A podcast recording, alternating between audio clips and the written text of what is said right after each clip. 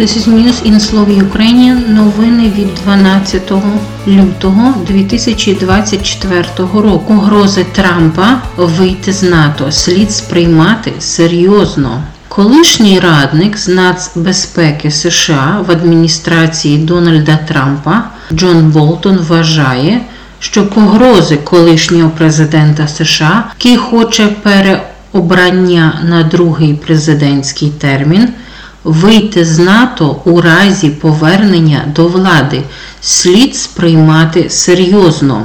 Джерело Болтон під час дискусії в ефірі MSNBC передає «Європейська правда». Думаю, заяви Трампа слід сприймати цілком серйозно. Дуже багато хто не сприймає це. Так, прихильники Трампа і опоненти теж.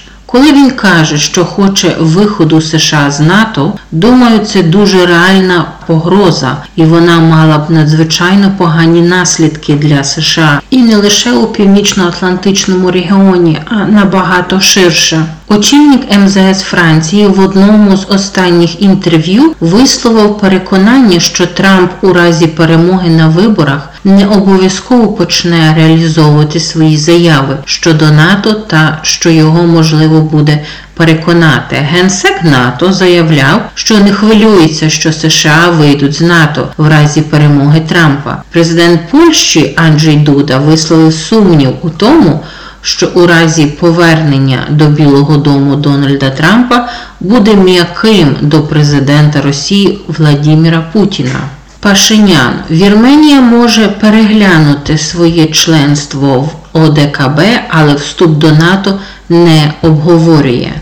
Прем'єр-міністр Вірменії Нікол Пашинян заявив, що його країна може переглянути своє членство в організації договору про колективну безпеку ОДКБ. Про це він сказав в інтерв'ю The Telegraph, повідомляє «Європейська правда». У Вірменії є певні дискусії щодо того, чи відповідає стратегія, заснована на альянсі, довгостроковим інтересам країни, зазначив Пашинян. Водночас, за його словами, вступ Вірменії в НАТО не є питанням, яке ми обговорювали чи обговорюємо. Пашинян і раніше натякав, що розглядає вихід Вірменії з організації договору про колективну безпеку, якщо дійде висновку, що це вже не відповідає інтересам країни. Він також заявляв, що Вірменія більше не може покладатися на Росію як на свого головного оборонного і військового партнера, оскільки Кремль неодноразово підводив її. Орбан заявив, що Україна має бути буферною зоною. Орбан заявив, що Україна має бути буферною зоною поза ЄС і НАТО. Прем'єр Угорщини Віктор Орбан заявив, що Україну треба залишити буферною зоною між Росією і Заходом, надавши певні безпекові гарантії, але не приймаючи у ЄС чи НАТО. Орбан у спілкуванні з колишнім канцлером Австрії Вольфгангом Шусселем у рамках медіапроєкту European Voices, фрагмент розмови опублікований Die Presse, привернув увагу в угорських ЗМІ, повідомляє «Європейська правда». Подобається це вам чи ні? Подобається це українцям чи ні? Україна на мапі там, де вона є. Найкраща перспектива, щоб вона була буферною зоною між Росією і Заходом. Звісно, з безпековими гарантіями, якщо це не допоможе, Україна втрачатиме території. Росія буде знову руйнувати Україну. Росія ніколи не змириться з тим, щоб на її кордонах з'явився такий член ЄС і НАТО, як Україна. Ніколи. При цьому угорський прем'єр вважає, що у 2008 році справді було важливо прийняти Україну і Грузію до ЄС і НАТО, але цю нагоду змарнували, і з нею перспективи України на майбутнє членство у ЄС і НАТО.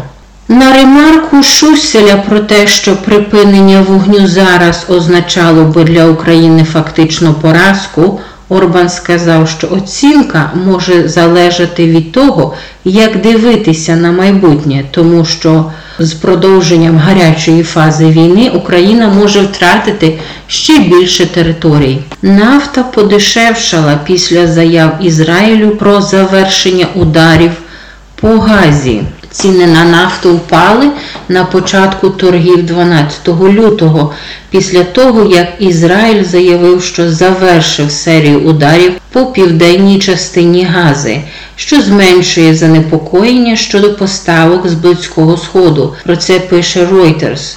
Ф'ючерси на нафту марки Brent подешевшали на $0.29 до 81,9 доларів за барель, в той час як ф'ючерси на американську нафту марки West Texas Intermediate подешевшали на $0.28 до 76,56 долара за барель. Зазначається, що геополітичні ризики, включаючи побоювання розширення ізраїльсько-палестинського конфлікту в регіоні і потенційні перебої з постачанням нафти на Близькому Сході, підштовхнули ціни на нафту вгору приблизно на 6% минулого тижня. Ізраїльські військові 12 лютого заявили, що провели серію ударів по південній частині Гази через кілька днів після того, як прем'єр-міністр Ізраїлю Біньямін Натан'яху відхилив пропозицію про припинення вогню від Хамасу.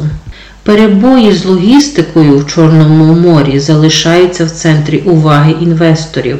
Агентство морських торгових операцій Великої Британії UKMTO повідомило, що отримало повідомлення про обстріл корабля 2 ракетами на південь від єменського міста Альмуха, повідомляє видання. Додається, що пов'язані з Іраном бойовики хусити в Ємені, які контролюють найбільш густонаселені регіони країни, з середини листопада неодноразово запускали безпілотники і випускали ракети по комерційних суднах. Вони заявляють, що ці атаки є відповіддю на військові дії Ізраїлю в Газі. В Україні продовжили воєнний стан та мобілізацію. Зеленський підписав закони. Президент Володимир Зеленський підписав закони про продовження дії воєнного стану та загальної мобілізації в Україні на 90 діб до 13 травня 2024 року. Джерело картки законопроєктів номер 10457 та 10456. Це вже 10-те голосування Верховної Ради за продовження воєнного стану з початку повномасштабного вторгнення Росії. Кабінет міністрів 9 лютого дозволив ТЦК працювати цілодобово під час мобілізації та воєнного стану. Вночі захисники знищили 14 ворожих шахедів і ракету Х-59.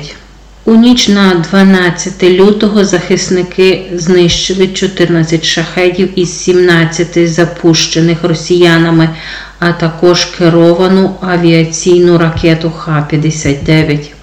Джерело Повітряні сили України. У ніч на 12 лютого 2024 року противник атакував 17 ударними БПЛА типу Шахед-136, 131 з району Приморсько-Ахтарськ Російської Федерації керованою авіаційною ракетою Х-59 та зенітними керованими ракетами С-300 із Белгородської області. У повітряних силах зазначають, що до відбиття повітряного нападу були залучені підрозділи мобільних вогневих груп повітряних сил і Сил оборони України. У результаті бойової роботи знищено 14 шахедів та одну керовану авіаційну ракету Х-59 у межах Хмельницької, Вінницької, Кіровоградської, Миколаївської, Дніпропетровської та Запорізької областей. Вбивство юного українського баскетболіста в Німеччині передувала суперечка. Німецькі правоохоронні органи повідомили подробиці сутички, внаслідок якої в Оберхаузені загинув 17-річний український баскетболіст Володимир Єрмаков. Джерело «Фокус» із посиланням на дані прокуратури та поліції міста Ессен Білд передає «Європейська правда». За даними правоохоронців, увечері 10 лютого на автобусній зупинці на площі Віллі Бранта у місті Оберхаузен між двома групами молодих людей спалахнула жорстока суперечка. Спочатку вони сперечалися в автобусі, однак перепалка завершилася фізичною сутичкою після виходу з автобуса на вище згаданій площі. Внаслідок інциденту четверо молодих людей отримали серйозні поранення, ймовірно ножові. Нападники з місця злочину втекли. Невдовзі 17-річний українець від отриманих травм помер у лікарні. Росіяни купують Starlink через треті країни – ГУР.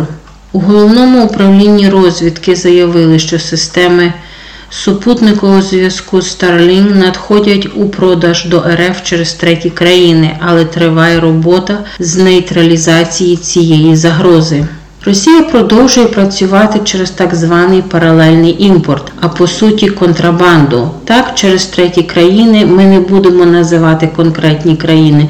Ця інформація потребує уточнення, але Starlink у вільному продажі на території РФ на відкритих онлайн-майданчиках. Ніхто не стверджує, що офіційно відбувається продаж Starlink росіянам. Але сьогодні РФ не лише країна-терорист номер 1, а й країна-контрабандист номер 1, тому це проблема, над якою сьогодні працюють. Юсов зазначив, що у новому році росіяни почали більш системно і налагоджено використовувати Starlink на лінії фронту.